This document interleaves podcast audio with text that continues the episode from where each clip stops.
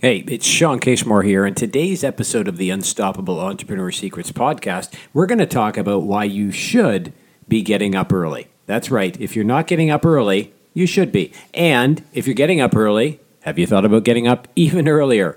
Hold on just a second.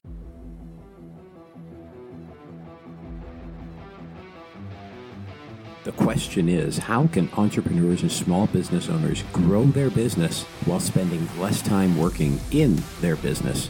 We'll answer these questions and more right here on the Unstoppable Entrepreneur Secrets podcast.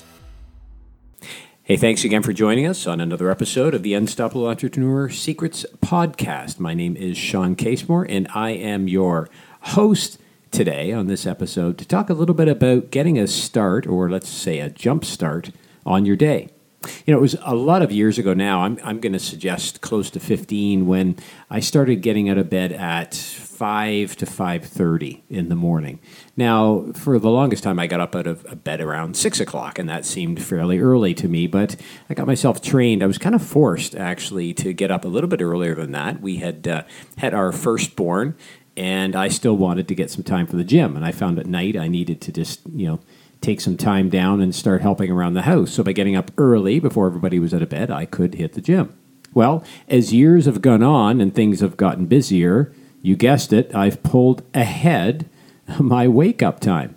So, depending on where I'm going, where I'm traveling to, what I'm doing, my typical time out of bed is by 5 a.m. So, that's anywhere from between 4 a.m. to 5 a.m. Now, you may be somebody who already rises early, in which case, congratulations. Now, if you're getting up before 4 a.m., you win the prize. But if you're getting up by 6, even 5:30 and you're thinking that's early, I want to challenge you. I want to suggest to you that getting up about 5 a.m. every day is about the optimum time, regardless of how much you like to sleep or even how little you like to sleep.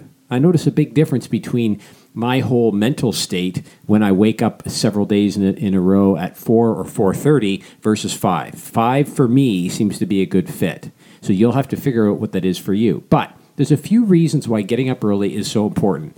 Now, studies have shown repeatedly that people that rise early just are healthier. Now, I think there's a reason for that. A lot of people get up early to go do something that's fitness based, whether it's go to the gym, go for a run, go for a walk, uh, you know, w- whatever, you know, go for a swim, whatever it is that you enjoy from fitness standpoint, a lot of people rise early to get that out of the way, to get that done because it's important to them that they do it. So they have to make some time.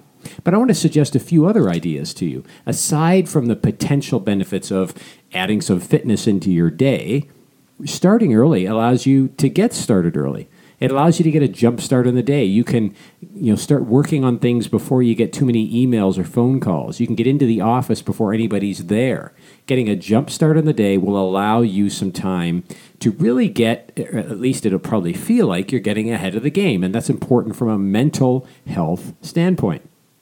Secondly, uh, this also gives you a little bit of quiet time. Usually, there's not a lot of people hanging around at 5 a.m. unless you have a, a multi shift operation. And what you can do is actually uh, take that time to plan your day. What are the priorities? What are the things you want to make sure you get done before the end of the day? So, a little bit of quiet time allows you some time to focus and get ready for the day.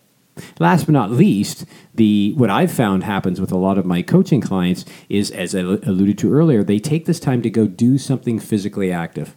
If you're going to get up early, now again, depending on how you prefer, I prefer to grab a cup of coffee and then go to the gym and get get doing something, get the blood moving right away because as soon as the blood gets moving, my brain starts working and away we go. Now, you may be wired a little different, and that's fine, but I'm going to suggest to you that incorporating some sort of activity at that time of the morning is really going to set your day off right. And you're going to find by 7, 8, 9 o'clock in the morning, you're, you're hitting your peak. Then what you have to work on is being able to sustain that, obviously. You don't want to be falling asleep at 2 o'clock in the afternoon.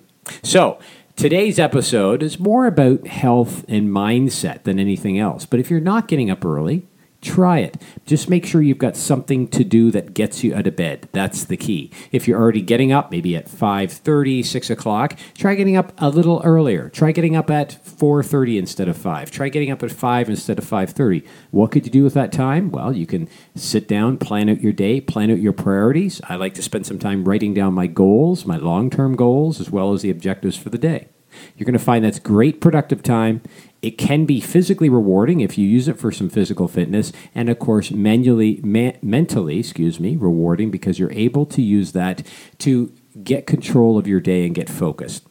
I hope you've enjoyed this episode of the Unstoppable Entrepreneur Secrets podcast. If you'd like more ideas, tips, and strategies that our uh, coaching clients and clients that we work with use, feel free to visit our website, www.theuenetwork.com. That stands for the Unstoppable Entrepreneur Network. www.theuenetwork.com. I'm Sean Casemore. Thanks for joining me. Until next time, have a profitable day.